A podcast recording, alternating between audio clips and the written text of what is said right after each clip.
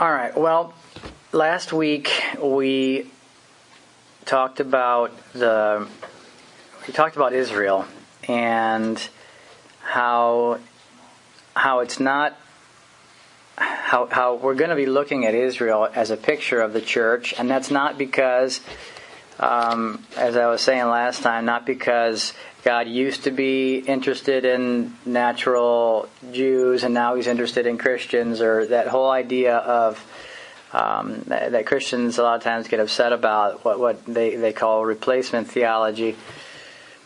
It's not that one people has replaced another. It's that God has always had one thing in His mind, and that is Christ, and the and the the fullness of Christ and a body joined to Christ. And He first painted pictures of that reality in um, in types and shadows and natural pictures, and then He fulfilled it in spirit and truth. But it's always been it's not it's never been about one people and then it was another people it's always been about one view of Christ, and that view first demonstrated and then fulfilled.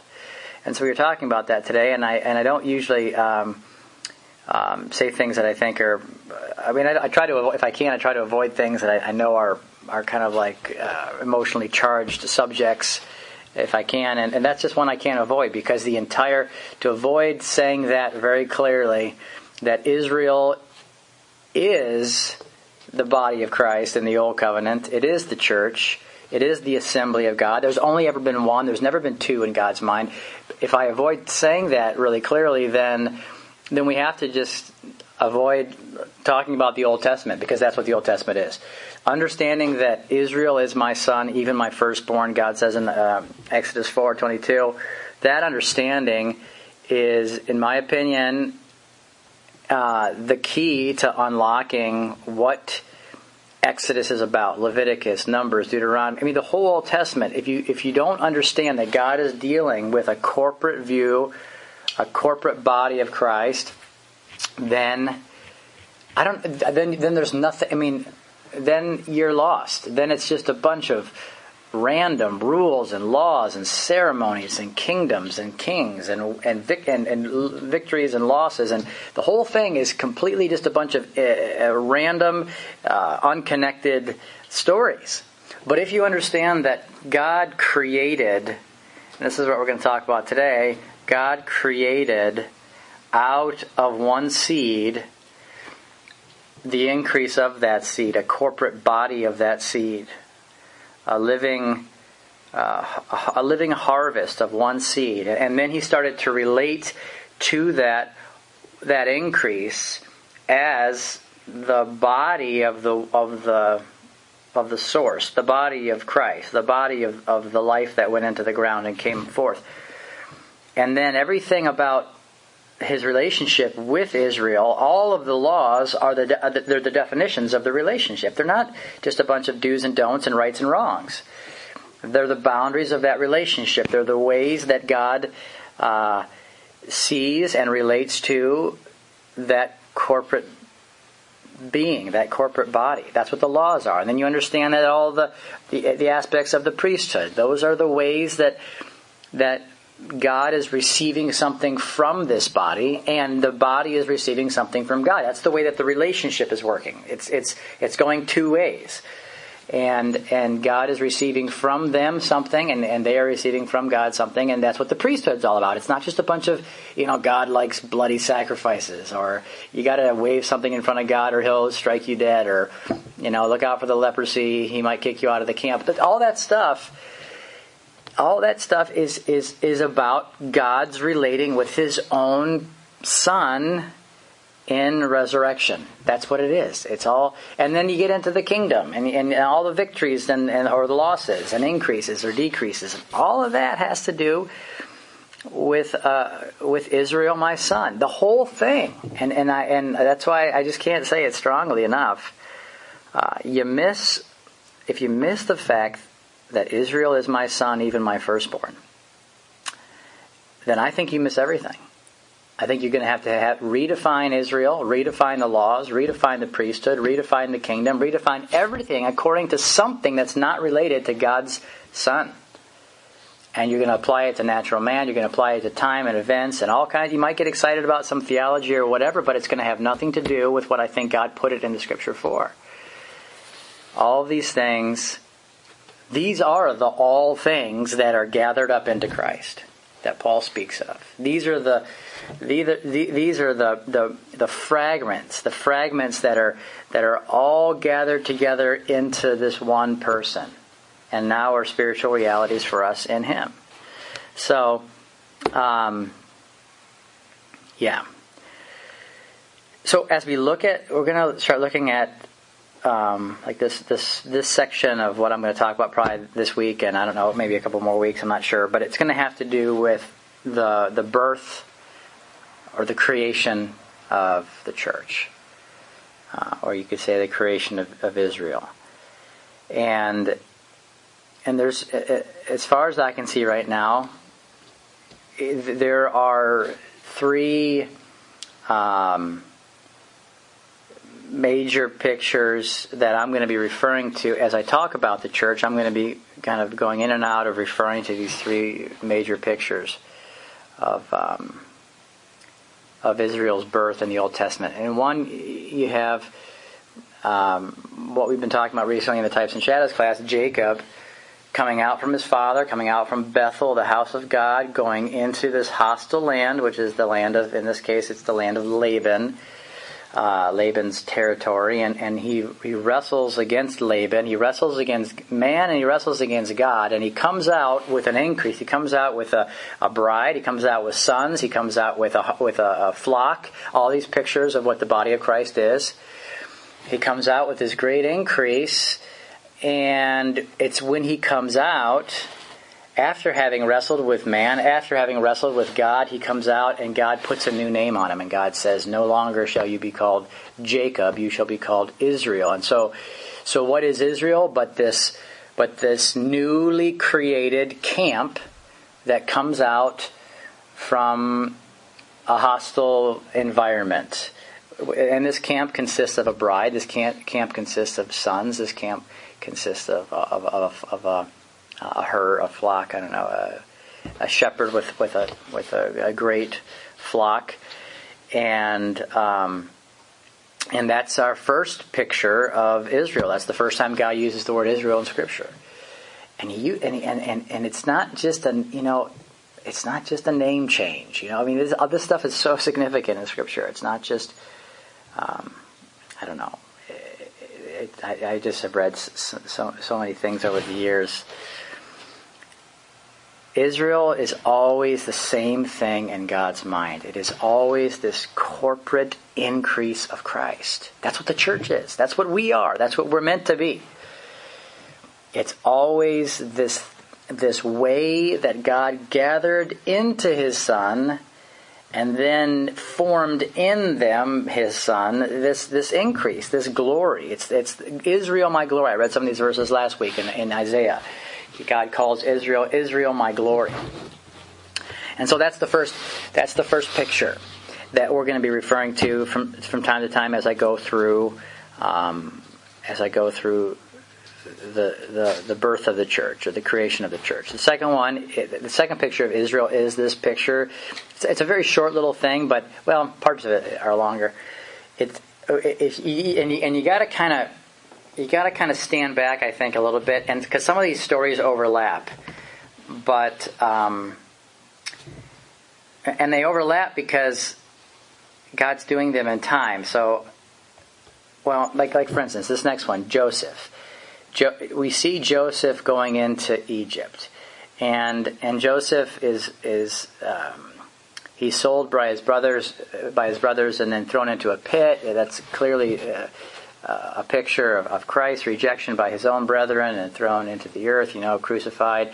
He, the, the, his cult of cult, his coat of many colors is brought back to the father. The father recognizes the blood and says, My son is dead. And, and, then further on down the story, Joseph is thrown into prison. I think another picture of his death, or he goes down and then he has the, the there's the dreams with the blood and the cup, and I mean, the, the, the cup and the bread and all that. And and then you know then, there's this other picture where Joseph rises, is, is raised up to the right hand of Pharaoh, and you see him um, being the savior of the whole land, and the and the the one who buys buys Israel with bread for Pharaoh. He gives bread to the people, and that that's but. But it, kind of in the midst of, of that whole story, there's another story that involves Joseph, where he goes into he goes into Egypt and he dies there, and before he dies, he says, "Don't leave my bones here. Take my bones. When you leave this land, take my bones out and then and then and then you never hear anything about that for for a long time and and you know for 400 years and then all of a sudden when Moses is leading this huge company out of Israel that have all gone into the door and, and, and come out in the morning and they're all marching out of Egypt in the morning it just throws in there that Moses took up the bones of Joseph in the midst of the people and he came out with Joseph's bones in the midst. And so you have this picture of you have this picture of this one dying seed that comes into Egypt and when you see him come out of Egypt, it's a huge company that he, he and he's in the midst of that company. It's, it's it's like a it's it's a one seed goes in in one form and, and the and the, the form that comes out is this is this multiplied enormous um, greater form greater expression and Joseph comes out as a corporate body of Israel my son the third one is the one that we talk about more than any other and that's just the the one uh, Exodus 12 primarily and 13 where where God tells them to paint the blood on their door and to go into that death, go through the door, eat the dead lamb, and stay in their houses until the new day, and then they um, they uh, they all come out as one new man. Good morning. So, okay, so those are the three, and there's others, but these are the three. I think these are the stories that have the word Israel tied to them. These, I think, are are are um, as far as I'm seeing right now, which I, I, I, admit freely is not very far, but these are three stories that I think where, where God, as he was as he was doing these stories in natural history and recording these stories in a in, in a book for us, was I think writing down hit something of his view of where the church com- comes from. What's its origin? What's its nature? How did he create it? What what is it? What, what, what is it in his view? That's what the Old Testament is. It's a testimony. It's it's God's testimony of His view of of spiritual life as it is in Christ, or spiritual reality as it is in Christ. So the, these are these are three really important pictures, and I'm just going to be kind of dipping in and out of them as as I as I talk about the church. Um, so here, here's a question uh, that. Well, here, here's a question that I, I wish, I seriously wish that we could all just say in our hearts. Everyone that's listening to this right now, or in the future online, or whatever, I wish that you would just say in your heart when I ask this question, I have no idea. because that's, that's the best response. And the question is, what is the church? what is the church? Now, the reason I say that is because immediately we begin to answer that question with a million ideas and experiences and definitions and bad experiences of, the, of, what we've thought the church was or good experiences of what we thought the church was and, and it all it all comes into our mind and and and, and so before we even have time to look at this question if not all of that word, most of that word is already cram filled with ideas and definitions and experiences and good and bad idea, whatever. It's just so full of, of junk. And even if you say, no, no, no, it's not junk, I love the church, it's still junk. If it's your ideas about the church, whether you love it or not, I mean, it's junk. It's just man's ideas.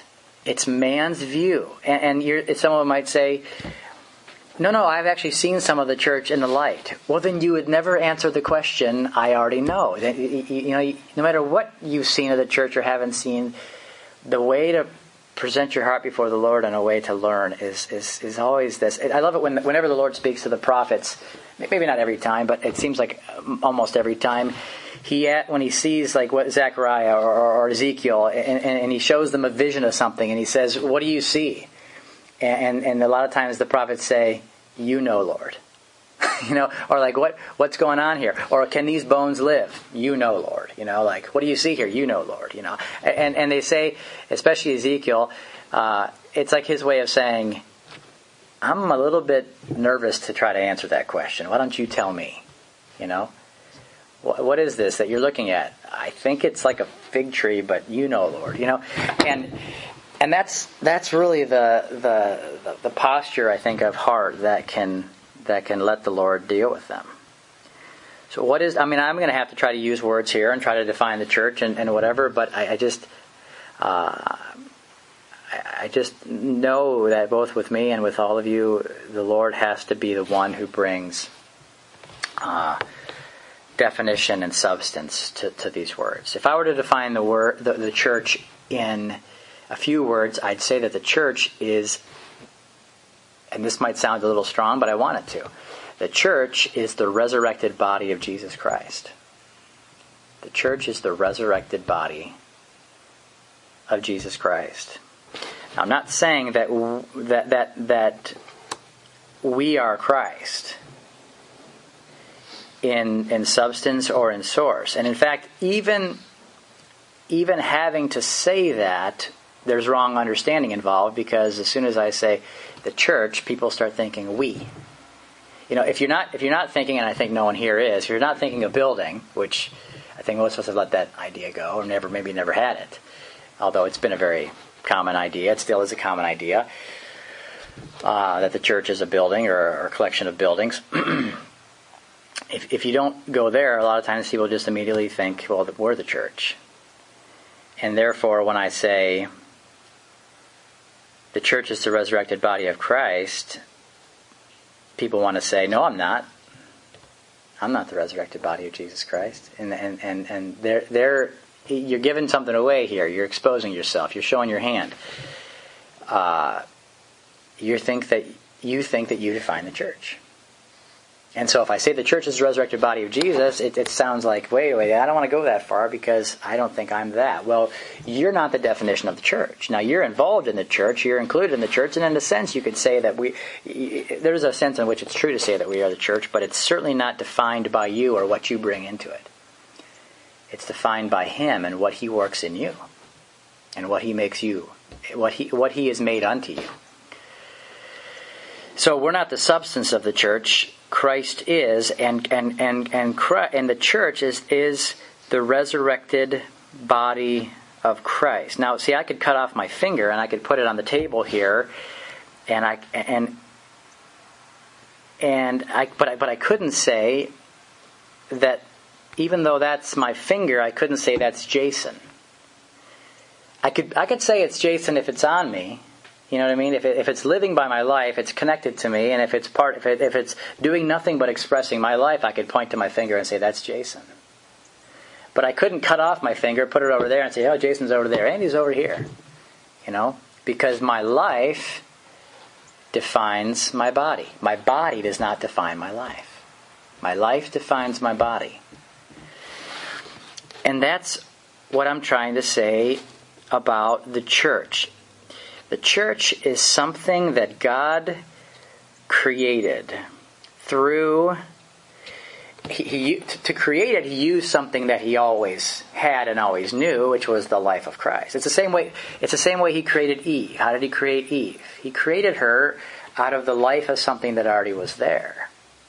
He created her using life a life that he had already created. Uh, well, in the case of Christ, he didn't create it; it's uh, it's uncreated. But in the case of Adam, there was already a life. He took from that life. He formed a body for that life, the rib in this case, and then gave it back to the source. That's what the church is. The church is something that God created using a life that He had always known. And yet, he gave that life a new form, a form that was specifically created for the increase and the glory of the, the source of life, who, who is Christ Himself. You see? And so,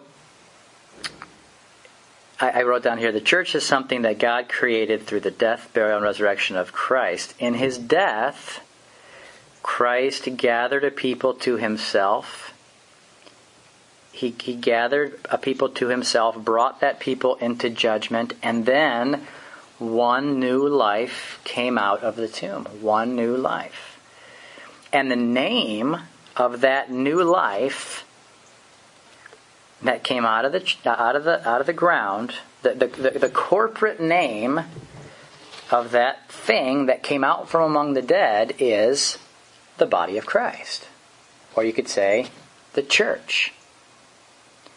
Christ is the head, Christ is the life, Christ is the source, and yet there's a body, a company that's attached to the head, that's the body of the head, that bears his life and is defined and made alive by him, and that corporate thing is the church. Now, again, I'm not trying to describe what you've experienced to be the church. In fact, I'm trying to describe something that's kind of contrary to that so that we can kind of let some of those ideas go. And rather than us trying to define the church, let Christ, who is the life of the church, become the defining of the church in us. But Jesus, when he died, he said in John 12, 31, 32, somewhere in there, he said, When I am lifted up, I will draw uh, all men to myself. And then right after that, John makes the comment. He said this indicating the kind of death he would die, or something very. Let me just look it up because it's something very similar to that. He said, Now judgment is upon this world, now the ruler of this world will be cast out, and if I and I, if I am lifted up from the earth, will draw all men to myself. And then verse 33. But he was saying this to indicate the kind of death by which he was to die. It wasn't a normal death. That's the that's the point. It wasn't just any old. It's not like the death of just an individual. It's not even just the death of the Son of God. It, it's it's he's indicating the kind of death he was going to die, and the kind of death that he was going to die was the was the death of, of all who, who, who he would gather unto himself. It was the death of the, the entire Adamic man, the entire Adamic world. It was, it was God's judgment, righteous judgment of all of that and separation of all of that from himself in the cross. So many, many entered into one death, or as Paul says in 2 Corinthians 5, when one died, all died with him. Uh, many went into one death, and all died that one death. They didn't all die a bunch of natural deaths. It wasn't a bunch. It was not even a natural death. You know, God didn't say to Israel, everyone at, at twilight, take a knife and kill yourself so that you can come back in the morning. No, he, he provided a lamb. He provided one way for all of them to die. And they all had to go into the, they all killed the lamb at the same time. They all painted the, the blood on the, on the door.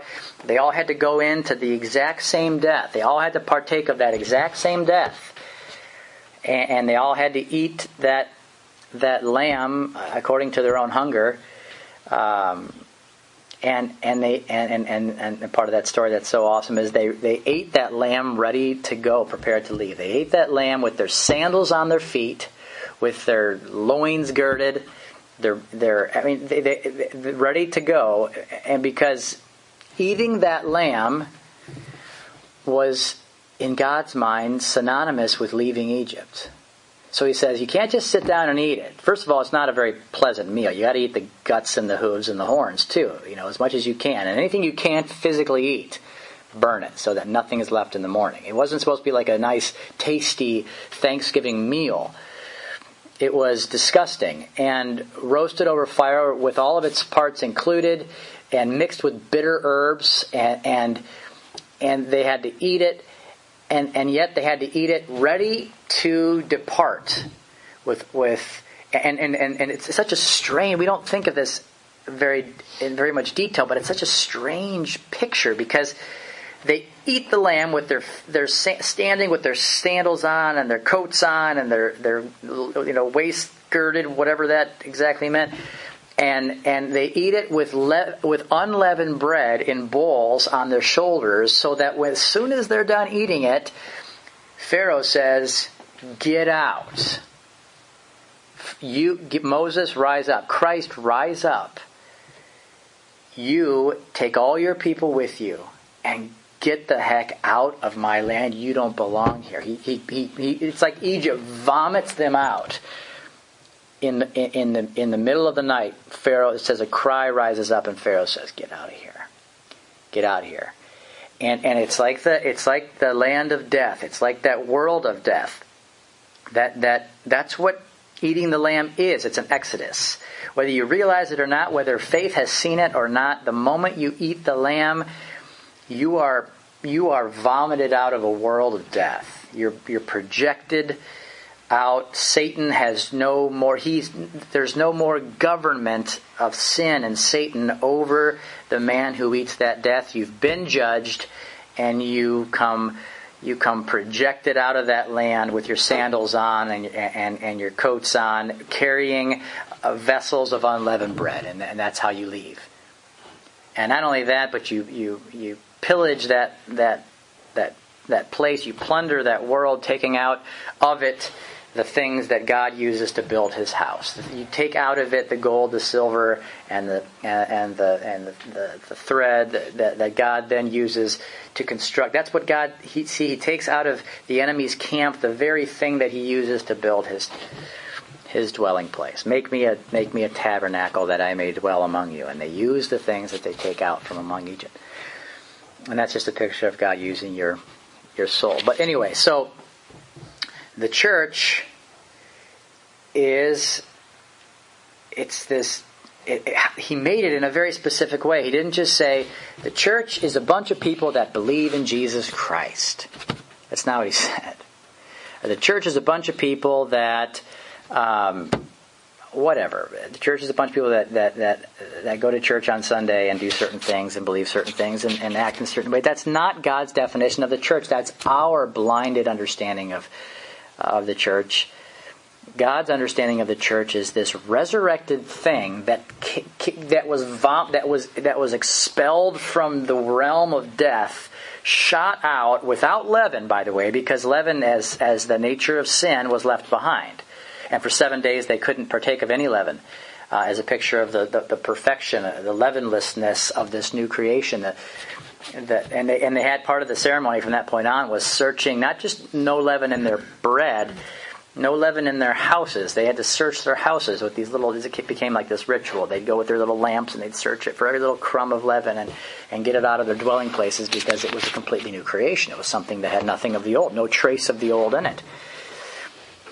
And and and and and so we're, we're approaching a little bit of God's understanding of this corporate body. Um, so let me say it a different way. The church is the name of Christ's body in resurrection. Jesus, the Nazarene, was the name of Christ's body in death. The church is the name of Christ's body in resurrection. He went into the ground in one form. He came out of the ground in a different form with a different body. Just like anything that we sow into the ground. Now, no one has ever put a seed into the ground and then had the same seed three days later, three weeks later, come out of the ground and called that. I mean, that's never happened, and if it did happen, you wouldn't call it a harvest. You wouldn't be glad about it. You'd be shocked and calling Guinness. I don't know what you'd be doing, but you wouldn't be thinking it's a harvest because the same form doesn't come out after you plant it. A different, it's the same life. And maybe when it first pops its little head out of the ground, you can't quite tell how different it is because it's you're just seeing a tiny little bit of the head of it. But if you if you let that thing increase, you know that it's not even remotely of the same form. It's it, again, it's the same life that went in, but it's a greater, uh, it's a greater harvest. And and these stories, that, that that harvest is exactly what again. That's what Jesus says in the same chapter. The hour has come. This is in verse 23 for the Son of Man to be glorified. What does that mean? That means that the hour has come for the seed to turn into something a lot bigger the same life to, to have a greater expression. The hour has come for the, it's not it's not just because I hear I say that because I hear people say the hours come for the Son of Man to be glorified, and they say it's time for God to show His great love for you. And, and, and there is love in the cross. In fact, the, the cross is the definition of love. But the glory that Jesus was looking towards at the cross wasn't just the expression in his physical pain of, nat- of, of God's heart full of love. It was this, it was this understanding that now is the time to plant the seed. Now is the time that I'm going to take this tiny little thing that nobody recognizes what's in this acorn. I'm going to put it in the ground and people are going to see what's always, they've, they've despised this little acorn. They've, they've looked at it and they've thought that's no different than any other seed. I think I have a seed better than that. And I'm going to put this seed, the hour has come for me to put this seed in the ground and something, something far greater uh, is going to come. It's, it's the same exact nature, it's the same DNA, and yet it's going to have a greater body, a much greater form. And so the hour has come for the Son of Man to be glorified. Truly, truly, I say to you, unless a grain of wheat falls into the ground, falls into the earth and dies, it remains alone. This is what God said to Adam in the beginning. It's not good for this seed to remain alone. I'm going to make something that's going to bring forth its increase. I'm going to make something so that it won't be alone. Not, not because of loneliness, but because of increase. And but if it dies, it bears much fruit. And then he talks about how we follow him from the one side to the other. He who loves his life loses it. He who hates his life in this world keeps it unto eternal life. And, and I won't get into all that. But here's, here's what I'm trying to, to make really clear. There's two kinds of bodies that we're looking at here. There's the body that is sown into the ground and dies, and there's the body that is raised. Unless a grain of wheat goes into the ground in one form, it can't come out in another form. And that is so hard for Christians to, it seems to me, that's hard for me to, to understand. We always talk about Jesus died and then he got his life back. And that's what we think resurrection is. He died because uh, he had to pay the price for sins and then he came back. And we think that the resurrection is Jesus coming back. And yes, he did come back and he did appear in, in, in a physical form. But that's not what resurrection is. Resurrection is the new life that is the life of the whole body. It's not just the reappearance of the seed, it's a new body that's far greater than the seed, not greater in life, not greater in, in, in, what it was in substance, but greater in form, a greater body. And Paul gets into this in 1 Corinthians 15. 1 Corinthians, I wrote down these two verses here. 1 Corinthians 15, 35. But someone will say, how are the dead raised, and with what kind of body did they come? You fool! I like that because that's the question that we're always asking. You know, will I have, you know, will I be able to fly, and and will my broken ankle be a lot better, and will Grandma love me because she never liked me? You know, those are the kind of questions that we ask about the resurrection. We don't ask whose body it is or what is the greatness of the body. We just think about our own body coming back in a different form. And Paul says, You fool!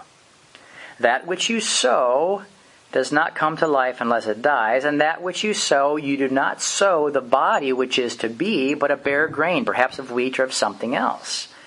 And then verse 42 So also is the resurrection of the dead. It is sown a perishable body. It is raised an imperishable body. Not talking about bodies here, by the way. It's talking about a body. Never says bodies in, in, this entire chapter. It is sown a perishable body. Uh, 1542. It is raised an imperishable body. It is sown in dishonor. It is raised in glory. It is sown in weakness. It is raised in power. It is sown a natural body. It is raised a spiritual body. If there is a natural body, there is also a spiritual body. So also it is written, the first man became a living soul. The last Adam became a life giving spirit. Again, you can see that we have two corporate men in view here. However, the spiritual is not first, but the natural, then the spiritual. So he's saying, you, you fool, you don't understand the resurrection. It's a totally different life. Oh, no, no, that's not the right way to say it. It's a totally different form of life. It's the same life, but it comes forth in a new form with a new body. There's, it's, a, it's a body of glory. That's probably the best way to say it. It goes into Egypt as just one man, Joseph, the rejected brother. You know, the man who goes to prison for something he didn't do. It goes into Egypt like that. It comes out this glorious resurrected people with him in the midst. You see? It goes in. Uh, Jacob says, I left my father with just my staff in my hand, and I've come back to him as two companies. It goes in with one form, it comes out in another form. And we catch the bus, so to speak, in the death of Christ. That's we're joined to him in that death. We're put away in that death, one form. We're part of the form that gets put away. We're actually the thing that he gathers unto himself to put away. The nature of Adam, the man of Adam, so that he can be the life and the newness, so that we can walk in newness of life. What's newness of life? Well, Christians say it's my new life. It's Christ as your life.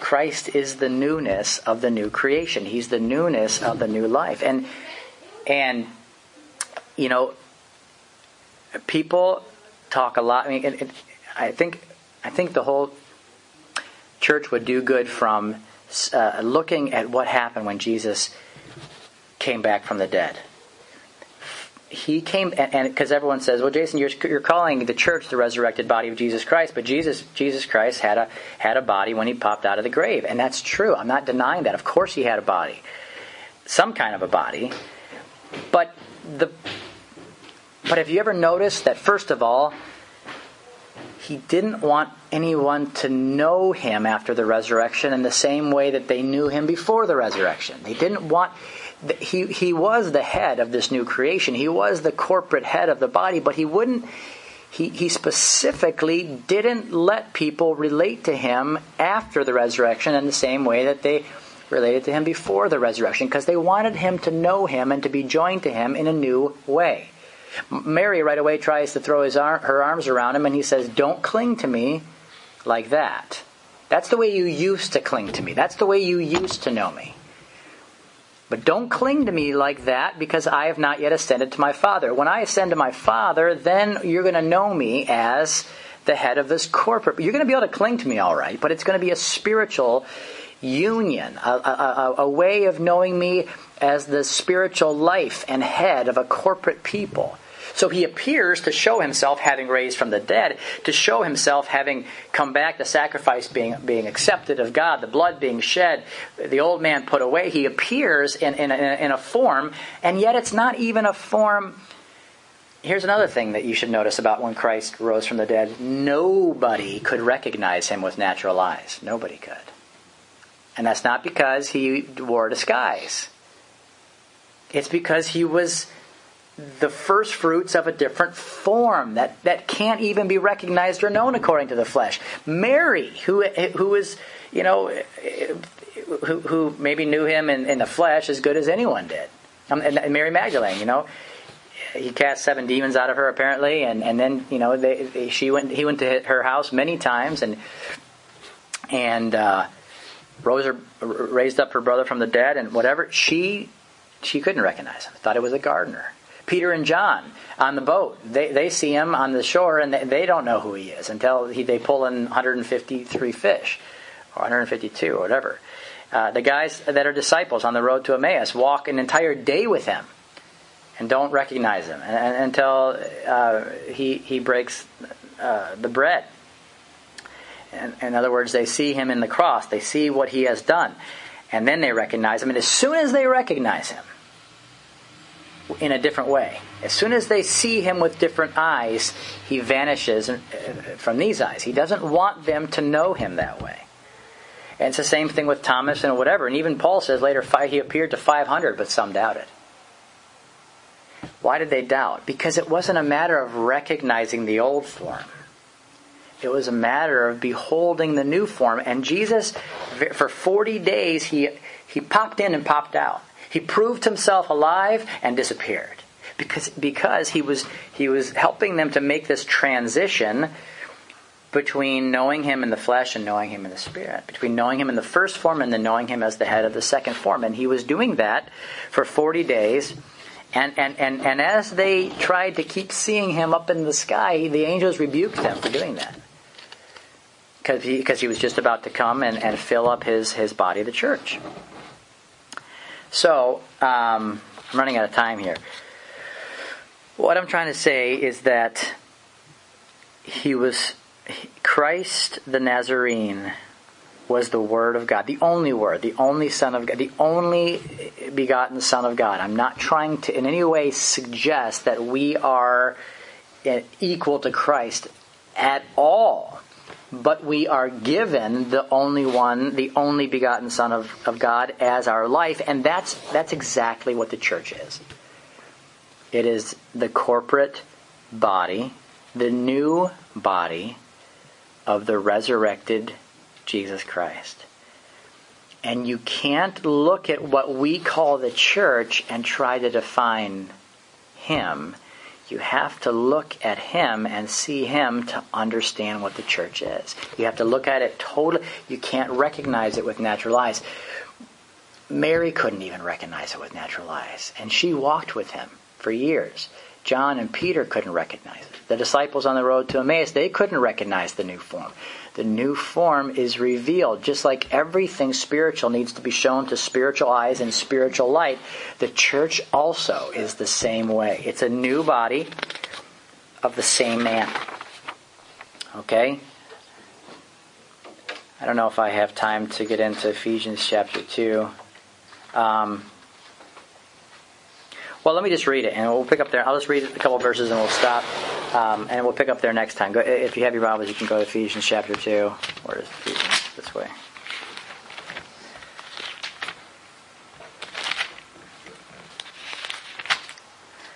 Because Paul just described everything we just said. Paul says here in Ephesians chapter two. Um,